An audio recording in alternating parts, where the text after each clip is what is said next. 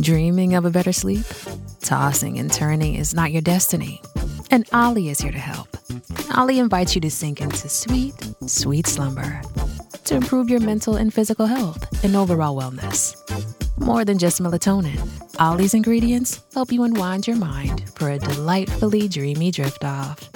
Sleep is on the way at Ollie.com. That's O L L Y.com. Isn't the point of traveling to get away from it all? To feel the best you've ever felt? Then maybe you should check out Aruba. You'll spend your time relaxing on cool, white, sandy beaches and floating in healing blue water. You'll meet locals brimming with gratitude for an island that redefines what a paradise can be. When your trip comes to an end, you won't need another vacation because you just had the vacation. That's the Aruba effect. Plan your trip at aruba.com.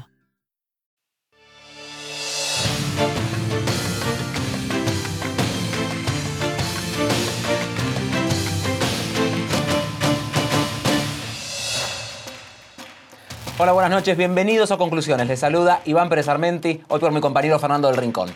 El programa de hoy lo dedicaremos al comienzo de las campañas en México y también al discurso de Javier Milei en el Congreso de Argentina.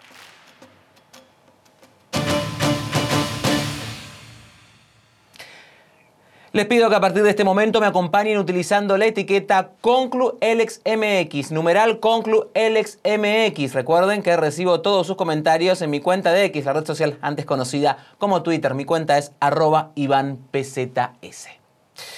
El periodo de campañas en México quedó oficialmente inaugurado este viernes. Es el proceso electoral más grande que ha tenido México, según el Instituto Nacional Electoral.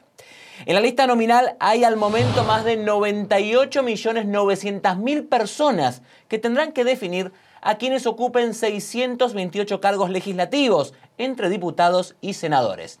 Y por supuesto, también deben elegir a quién estará al frente de la presidencia. Echemos un vistazo a la hoja de vida de los aspirantes. Pero es un proceso electoral, lo decíamos, marcado por la sangre, según el reporte más reciente de la organización civil Data Cívica, especializada en análisis de datos. En enero de este año se registraron al menos 36 sucesos de violencia criminal electoral en el país, que incluye amenazas o atentados. En ese periodo, al menos cinco precandidatos fueron asesinados. Además, otro sobrevivió a un atentado y dos más fueron amenazados, según el reporte Votar entre balas, que da seguimiento mensual a la violencia político-electoral en México. La recolección de datos para alimentar el informe se hizo a través de información pública, que luego fue cotejada con una corroboración más profunda por cada historia. Sin embargo, los autores aclaran que dejaron afuera todos los casos que podían ser confundidos con crímenes de otra naturaleza que la electoral. CNN solicitó comentarios al gobierno de México sobre el informe, sin recibir respuesta al momento. Pero el caso más reciente de violencia ocurrió este lunes, cuando dos candidatos a la alcaldía de Marabatío, en Michoacán, fueron asesinados con horas de diferencia. Se trata de Armando Pérez Luna, del Partido Acción Nacional, y Miguel Ángel Reyes Zavala, de Morena. La Fiscalía investiga cuáles podrían ser las causas del ataque. Pero como les decía, echemos un vistazo a la hoja de vida de los aspirantes a la presidencia. Empecemos por Claudia Sheinbaum, que es la aspirante por los partidos Morena, Partido del Trabajo y Verde Ecologista. Desde hace muchos años es aliada política del actual mandatario, Andrés Manuel López Obrador. Ella lo acompañó en sus tres campañas y en el 2018 fue electa jefa de gobierno de la Ciudad de México, cargo que abandonó para prepararse para esta contienda presidencial. Jorge Álvarez Maínez es candidato por Movimiento Ciudadano, tiene 38 años y sus primeros pasos políticos datan de 2010, cuando fue elegido diputado local en Zapatecas por el PRI. En diciembre de 2023 se desempeñó como coordinador de pre-campaña de Samuel García, gobernador de Nuevo León. Y por último está Xochitl Gálvez, que es la candidata por los partidos Revolucionario Institucional, el PRI, el de la Revolución Democrática, PRD, y Acción Nacional, el PAN. Tiene 61 años y participó en el gobierno de Vicente Fox como titular de la Comisión para el Desarrollo de los Pueblos Indígenas. De 2015 a 2018 fue jefa de la delegación o la alcaldía Miguel Hidalgo en la ciudad de Nuevo México. Y en 2018 obtuvo un curul en el Senado por el partido Acción Nacional. Galvez inició su carrera presidencial la medianoche de este jueves desde Fresnillo en Zacatecas. Aseguró que eligió esa ciudad como punto de partida por ser una de las que tienen mayor índice de violencia en México. Este viernes, la candidata por el frente, que habló desde Aguascalientes, dijo que construirá una cárcel especial para los peores criminales. Sin aludirlo directamente, esta podría ser una mega estructura que recuerda a la que se inauguró en El Salvador en 2023. Nuestra compañera Belén Zapata nos acompaña desde Irapuato, Guanajuato, para darnos más detalles. Belén, buenas noches, adelante.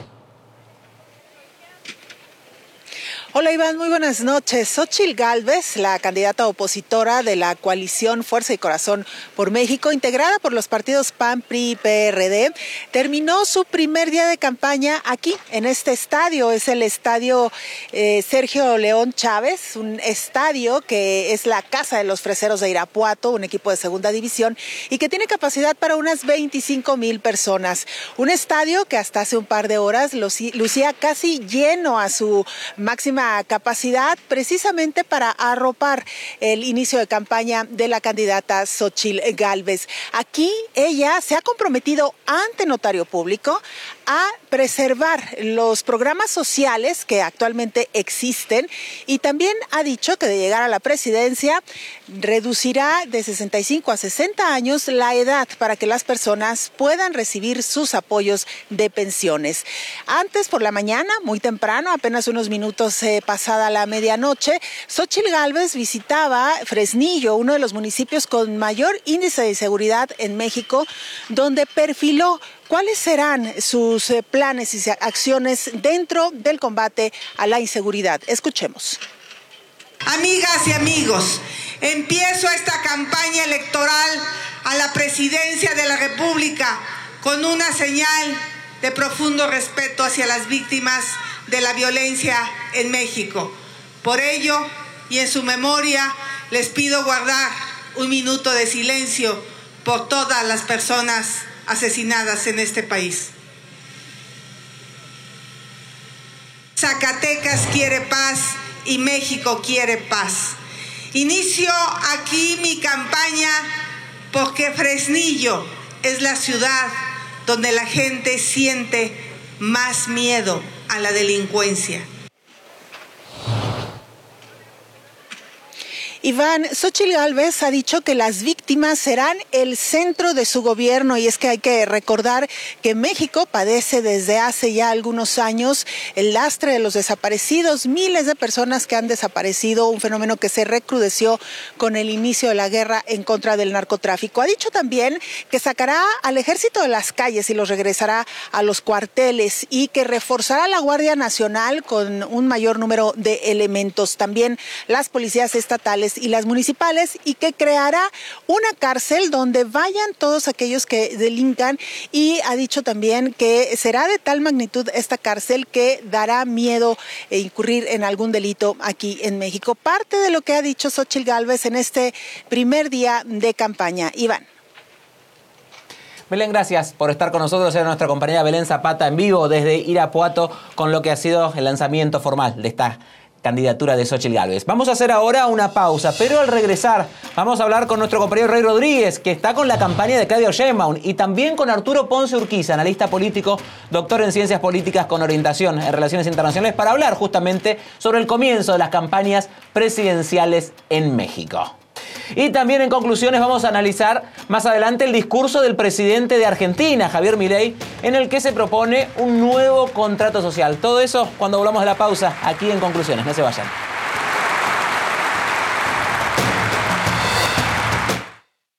Shipping can make or break a sale, so optimize how you ship your orders with ShipStation.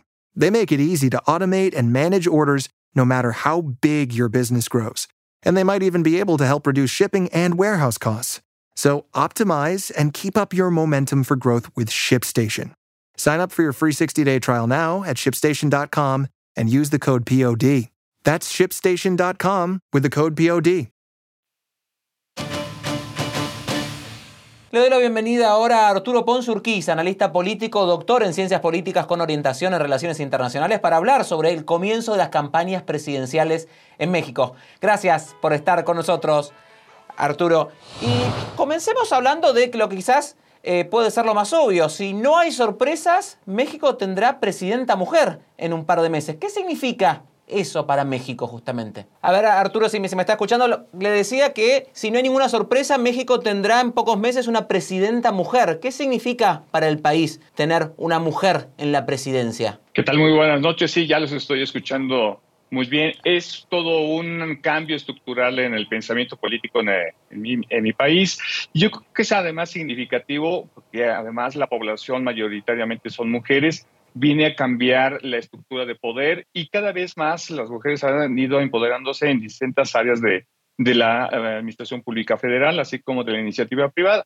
Y entonces el hecho de que tengamos ahora dos candidatas, una por parte del partido oficial y también por la parte de la eh, oposición, es una eh, condición que va a permitir discernir cuáles debe de, o cuál deben de ser los mejores caminos para que este país, México, pueda transitar hacia el desarrollo que se requiere en los próximos años de este siglo XXI.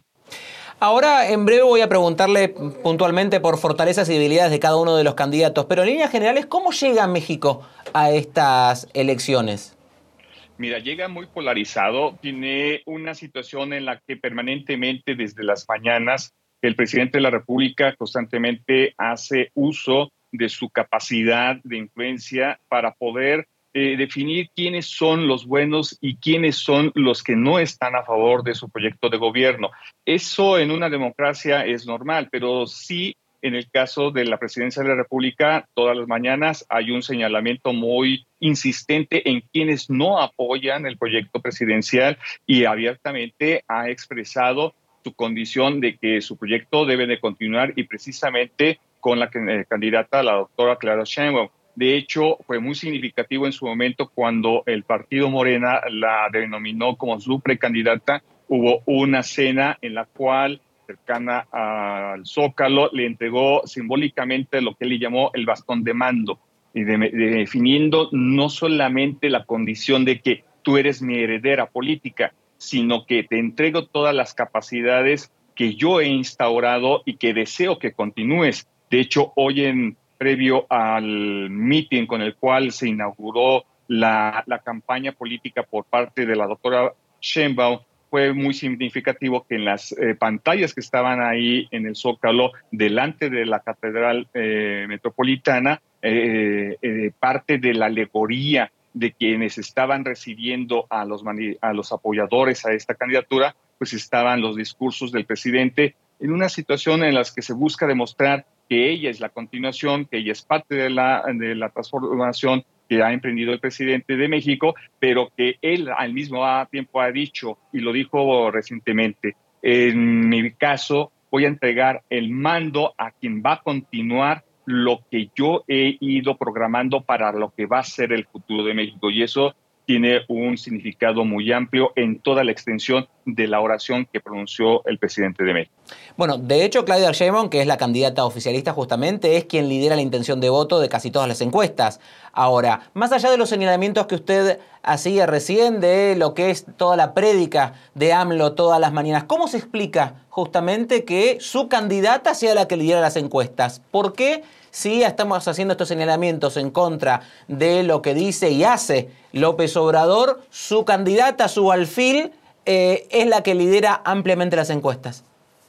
Yo creo que va en el mismo tenor de lo que te comentaba acerca de la discursiva diaria, acerca de señalar y mantener a raya a eh, la oposición. Y por el otro lado, la propia oposición, en mucho sentido, no ha podido encontrar tal vez la discursiva de reventar el, discurso presidencial e incluso no identificar con claridad cuál es la debilidad política o social de la candidata en turno. Pero también déjame decirte, eh, los programas asistenciales con los cuales llegó esta administración han sido manejados muy hábilmente que van desde programas para niños, programas para ancianos, programas para personas que no tienen empleo, personas para quienes eh, son madres solteras. Es decir, hay un cúmulo de eh, programas sociales que se han ido incrementando constantemente y que ese también es una fortaleza muy importante dentro de un amplio em, espectro poblacional de México y que le permite asegurar prácticamente la fidelidad del voto y de quienes están respaldando la propuesta de la doctora Sheinbaum. Hablemos ahora de Xochitl, de Xochitl Gálvez, de la principal candidata opositora. Eh, ¿Puede ser capaz de dar vuelta a la elección? Eh, ¿Tiene chances de poder, eh, digamos, ganarle a Claudia Sheinbaum o al menos acercarse?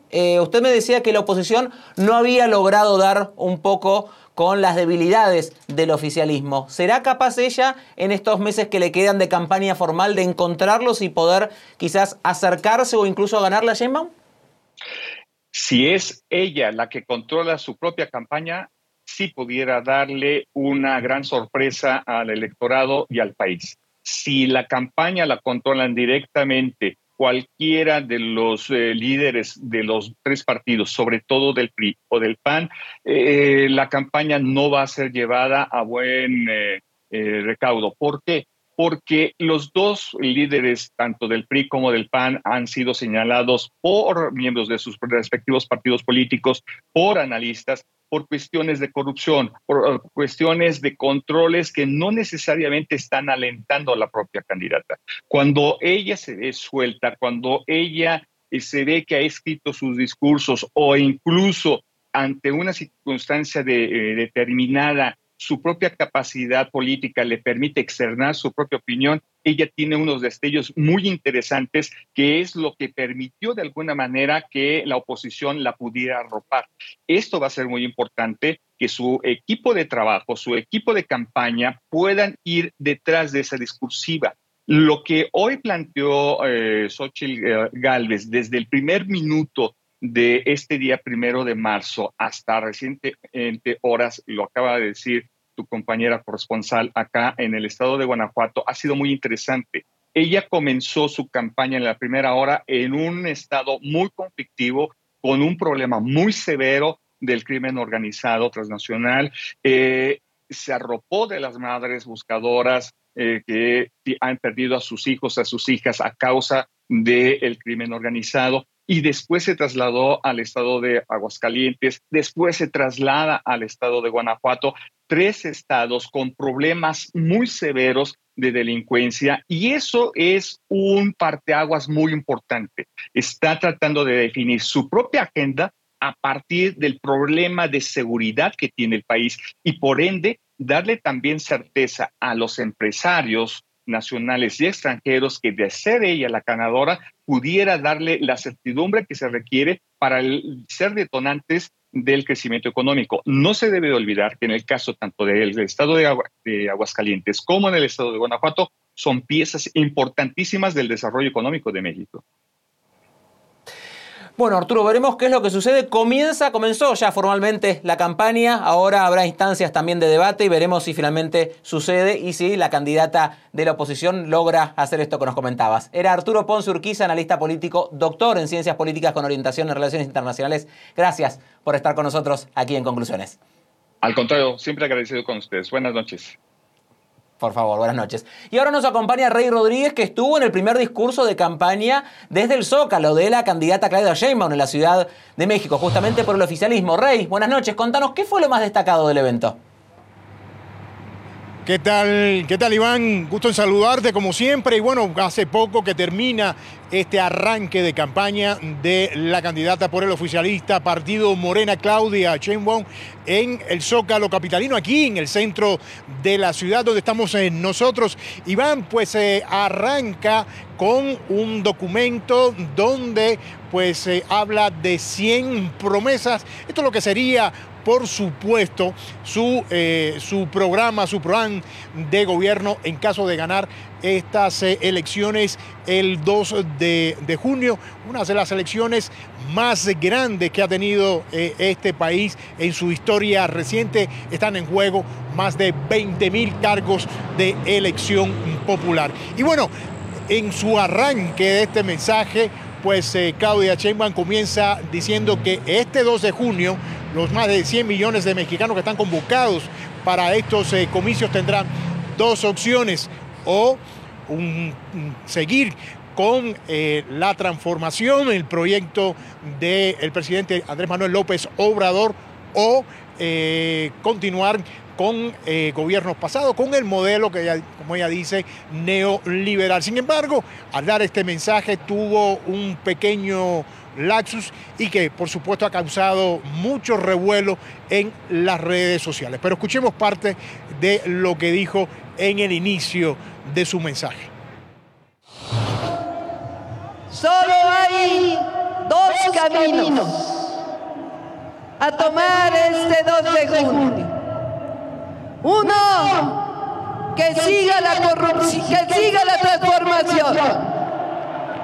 El otro, que regrese la corrupción. ¿Qué dice el Zócalo de la Ciudad de México? ¿Que siga la transformación o que regrese la corrupción? Y eso es lo que se oye en todo el país. En cuanto a lo que tiene que ver con el anuncio de su proyecto eh, de gobierno, Iván, te puedo decir que prácticamente es una continuación de lo que te estaba diciendo, de este eh, proyecto de la cuarta transformación encabezado por el presidente Andrés Manuel López Obrador, entre ellos, pues fortalecer, por ejemplo, las obras insignias que ha impulsado el presidente, como es el Tren Maya, eh, el aeropuerto Felipe Ángeles, la refinería Tres Bocas, el interoceánico y también, por ejemplo, que los magistrados y los jueces eh, del Poder Judicial sean elegidos por voto popular. En cuanto a cómo enfrentar la delincuencia, el clima de violencia que se vive en muchas partes del país, pues eh, la candidata de Morena dijo que va a continuar con esta estrategia, con la estrategia actual del mandatario eh, mexicano de abrazos no balazos, de no confrontación,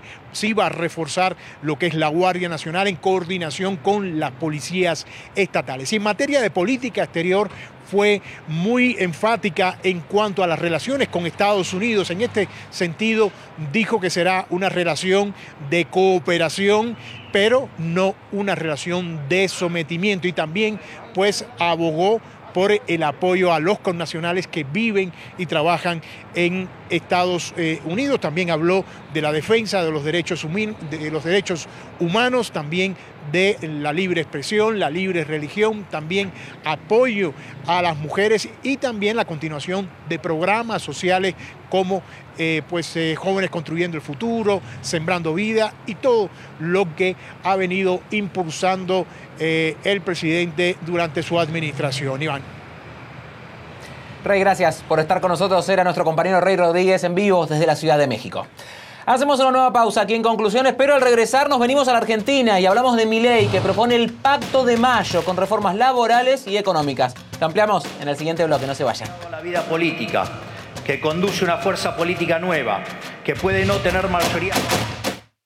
Find a fresh take on a fall getaway to Wilmington, North Carolina and beaches. Enjoy hiking trails in a state park, fresh seafood with a side of live music, and fall festivals galore. Then live it up along the Riverwalk in Wilmington's historic downtown. With three island beaches, Carolina, Curie, and Wrightsville, and a vibrant downtown, you get the best of the Carolina coast all in one place. Plan your fall getaway at WilmingtonandBeachesVacation.com. Does Monday at the office feel like a storm? Not with Microsoft Copilot. That feeling when Copilot gets everyone up to speed instantly? It's sunny again. When Copilot simplifies complex data so your teams can act, that sun's shining on a beach.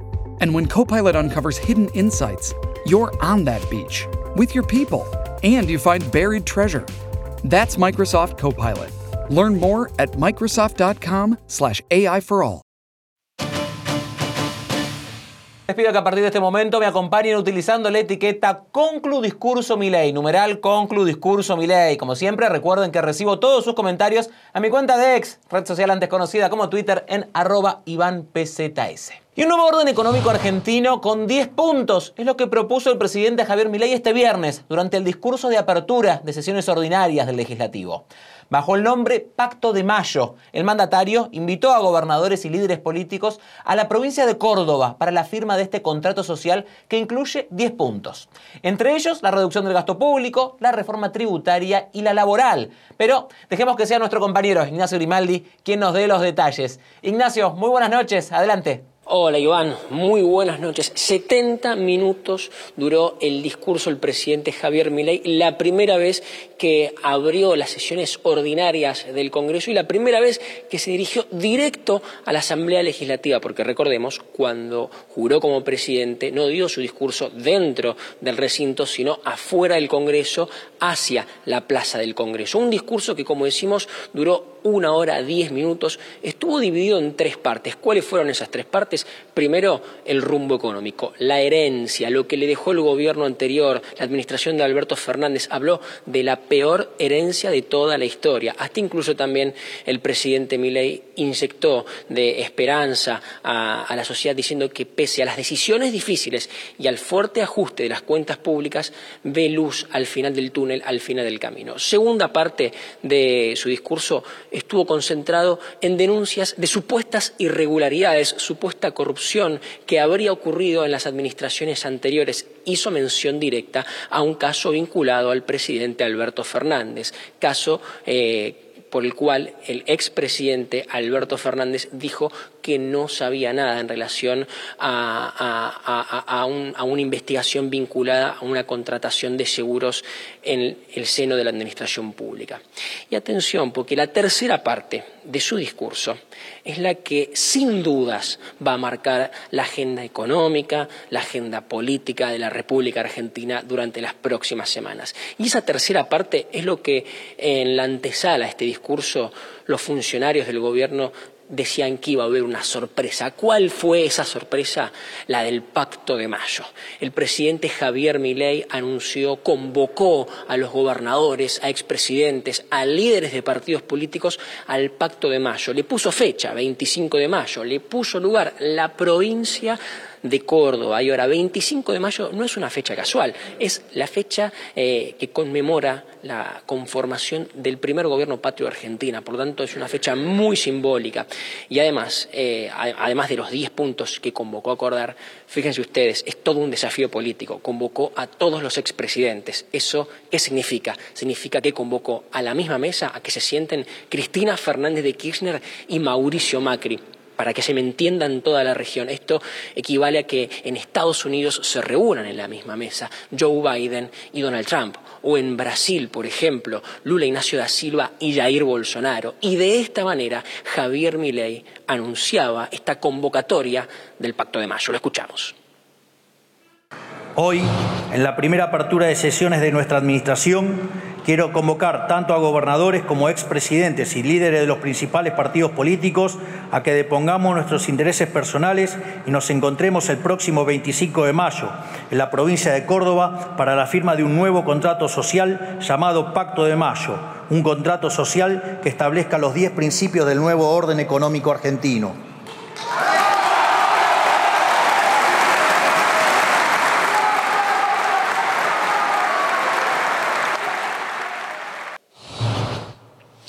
además del Pacto de Mayo, una segunda novedad, una segunda cuestión que dejó impacto y que causó impacto, es el paquete de leyes denominado anticasta. Ya parece ser una tradición en el gobierno de Javier Milei ponerle títulos grandes a los paquetes de leyes, así como ocurrió durante el verano, durante el periodo de sesiones extraordinarias del Congreso con la ley de bases, también llamada ley ómnibus, un revés parlamentario el que sufrió el gobierno. Pese a eso, vuelve a subir la apuesta Javier Milei y anunció que presentará un nuevo proyecto de ley al que denominó anticasta y que tiene también algunos puntos muy interesantes. Adelantó el presidente Milei que prohibirá que exfuncionarios con condenas judiciales en segunda instancia en casos de corrupción puedan presentarse a elecciones en cargos nacionales. Hasta incluso también estipula, eh, estipularía ese proyecto eh, de ley anticasta elecciones periódicas cada cuatro años en, los sindicatos y el fin del financiamiento público de los partidos políticos,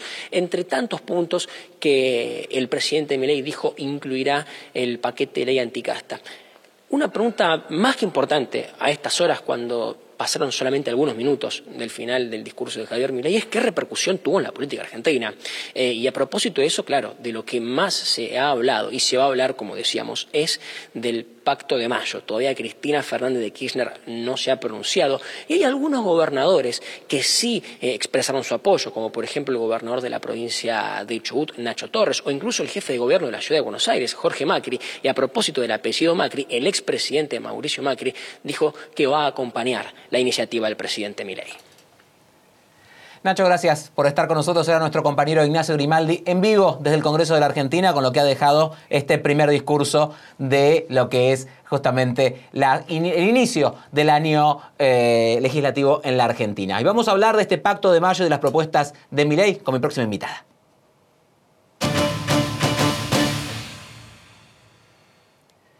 Le doy la bienvenida ahora a Graciela Romer, analista política, socióloga y presidenta de Save Democracy. Graciela, gracias por estar con nosotros. Un gusto tenerte aquí que vamos a dialogar esta noche. Lo primero que quería preguntarte, Graciela, es cómo viste este discurso de Milei que venía de semanas de entrevistas, interacciones en redes sociales muy confrontativo eh, no estuvo tan confrontativo. Si, bien fue, digamos, picante, eh, eligió un tono más eh, de acuerdo. ¿Cómo lo viste? Bueno, exactamente. A mí me llamó poderosamente la atención no solamente el cómo, que ahora voy a, voy a explicar a qué me refiero, el qué, sino el cómo. Y ese cómo tuvo que ver básicamente con, dejó de lado esos discursos violentos, digamos, al cual ah, nos, ha tenido digamos, acostumbrados, algo así como que dejó de ser un, pasó a ser un león herbívoro, ¿sí? Em, y me parece que esto es importante porque finalmente, finalmente me parece entender, eh, y esto cierra con su propuesta del pacto, el pacto de mayo, eh, me parece que terminó entendiendo que no hay cambio posible si no lo hace este, junto con la manada. Y parte de esa manada es eh, la clase política, son los gobernadores. Y esto me parece que de sostenerse y no ser simplemente una promesa, puede ser el camino regio para lograr muchos de los objetivos que, eh, que, pretende y que mucha gente, mucha gente en la República Argentina, digamos, aspira realmente a, a que se logre, ¿no? Ahora más adelante vamos a meternos en este pacto de mayo que ha anunciado el presidente, pero antes quería hablar un poquito de lo que él comenzó diciendo. Primero, la herencia, como casi todos los presidentes suelen hacer en sus primeros discursos, eh, digamos, dar un raconto y echar la, culpa a todos los anteriores de, todo lo que, ha, lo que ha pasado. Él ha sido muy duro con esto, pero después está este proyecto, estos proyectos de ley anticasta y demás. Eh, ¿Él sigue buscando hacer base en la antipolítica? Digamos, ¿sigue buscando su sustento político en la antipolítica? Eh, no, Iván, justamente lo que, acabo de decir recién tiene que ver con todo lo contrario. Digamos, es, es la tensión entre un discurso que quiere sostener, porque es un discurso que le ha dado crédito vinculado a realmente em, eh, orientar las responsabilidades de lo que ha pasado durante 70 o 100 años, como dice eh, mi ley en este país y, que la ha llevado a la decadencia. Sin embargo, sin embargo, creo que ha tomado conciencia que para continuar, digamos, transitando el camino de un cambio realmente revolucionario en la República Argentina, requiere de la dirigencia política. Por eso el llamado a este, el Pacto de Mayo. Yo estoy eh, absolutamente convencida. A mí me interesó muchísimo el cómo de su discurso eh, porque también apuntó mucho, si bien se entró en, la economía y en este ataque sistemático al, Estado, que yo creo que tiene, eh, tiene falencias realmente muy, muy, muy marcadas en términos del concepto de Estado, incluso para el, propio, para el propio liberalismo, ¿no? Y para nuestros propios eh, padres fundadores de nuestra Constitución. me parece que está, está, claro, está claro el diagnóstico que ha hecho que ha sido realmente eh, muy acertado. El punto, el punto es que también rescata, también rescata en este discurso em, muchos temas vinculados al costo sobre realmente el tema de la pobreza. durante toda la primera parte del discurso creo que la, la, apelación a la pobreza que se logró realmente a partir de una visión equivocada, digamos, este, del modelo a eh, implementar en Argentina me pareció muy fuerte. De todas maneras, yo creo que le falta un poco de empatía en relación, en relación a el impacto que ha tenido el ajuste sobre los sectores, no solo los sectores eh, más bajos de la estructura social argentina, sino especialmente en los sectores medios. Yo creo ahí que le faltó en, los contenidos de su discurso un poco más de eh, comprensión a eh, realmente lo que está sucediendo con los sectores medios en Argentina. Y esto remite, Iván, a otro digamos, tema. básicamente. Sí, perdón. Sí, iba, iba, a agregar esto justamente, digamos, él hizo mucho hincapié en que el ajuste lo estaba pagando la, política y la verdad es que gran parte del ajuste hasta el momento lo está pagando la población, digamos, y de eso no hizo mención.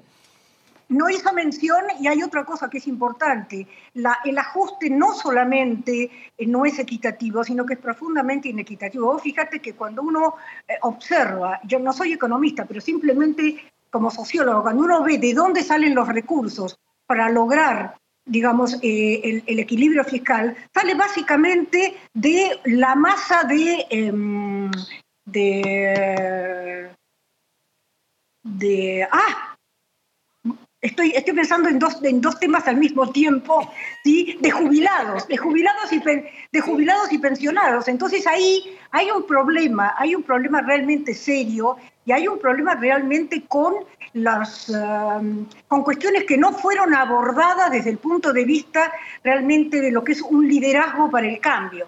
O sea, cuando él habla de seguridad, ¿sí? trabaja fundamentalmente con el tema de la metodología, la nueva metodología para controlar el tema de la inseguridad. Pero cuando habla de educación, ¿sí? no habla, no habla, habla de no huelga docente y hay una serie de, componentes que no tienen que ver con la gravedad de la situación en Argentina para tener chicos de tercer, de tercer grado que no saben leer y escribir. Entonces, ahí me parece que faltó en su discurso un hacia dónde vamos en temas que son claves.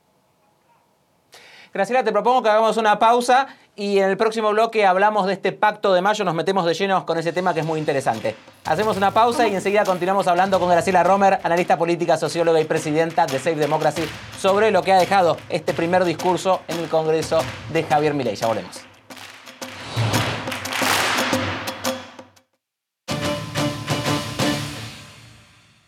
La vulgaridad del despilfarro con el que la política se acostumbró a vivir ratifica una vez más que no se trata de impericia, que un sistema que haga tanto daño a tanta gente no es casualidad el desastre en lo que nos han sumergido. Se trata de un esquema consciente y planificado, se trata de lo que yo llamo el modelo de la casta. Es que hay una relación íntima entre los privilegios de la política y el malestar del común de los argentinos. Es precisamente el modelo económico del Estado presente, un régimen de gasto público alto, déficit fiscal, deuda y emisión monetaria, el sistema del que la casta política se sirve para expropiar riqueza de los argentinos de bien y dárselos a sus clientes y amigos. En este sistema, lo que está en la base del deterioro generalizado de los últimos 100 años, la construcción de una fachada, un negocio amparado en la mentira. Sigo conversando con Graciela Romer, analista política, socióloga y presidenta de Safe Democracy. Graciela, hablábamos antes de este pacto de mayo. Eh, ¿En qué consiste? ¿Lo es probable que todos se sumen, gobernadores, expresidentes, líderes políticos? ¿Crees que va a lograr este pacto, Milei?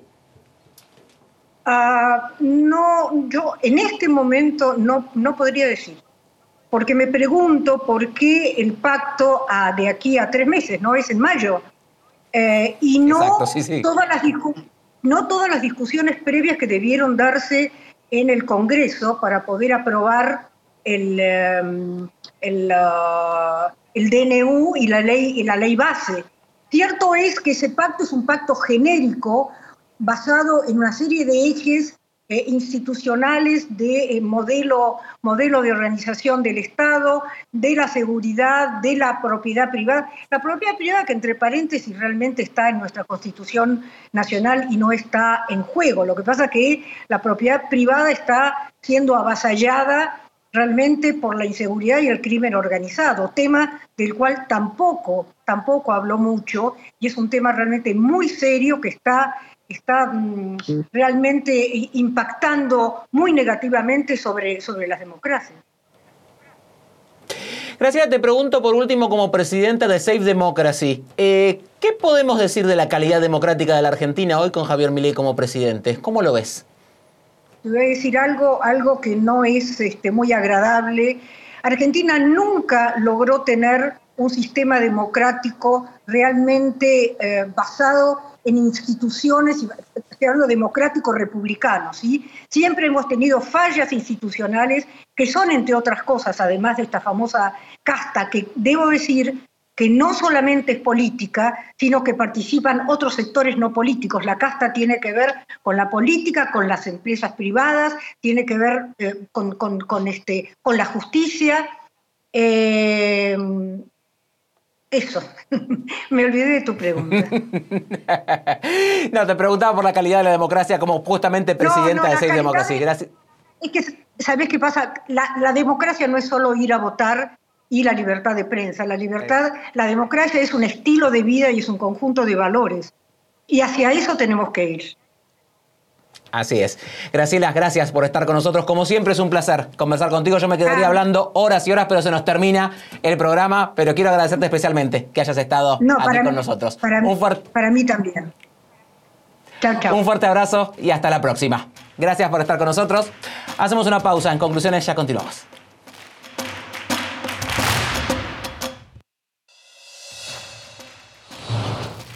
Y se nos terminó el programa. Esto fue Conclusiones, el programa de Fernando del Rincón. Yo soy Iván Pérez Armenti. Los esperamos aquí en la pantalla de CNN en español la próxima semana.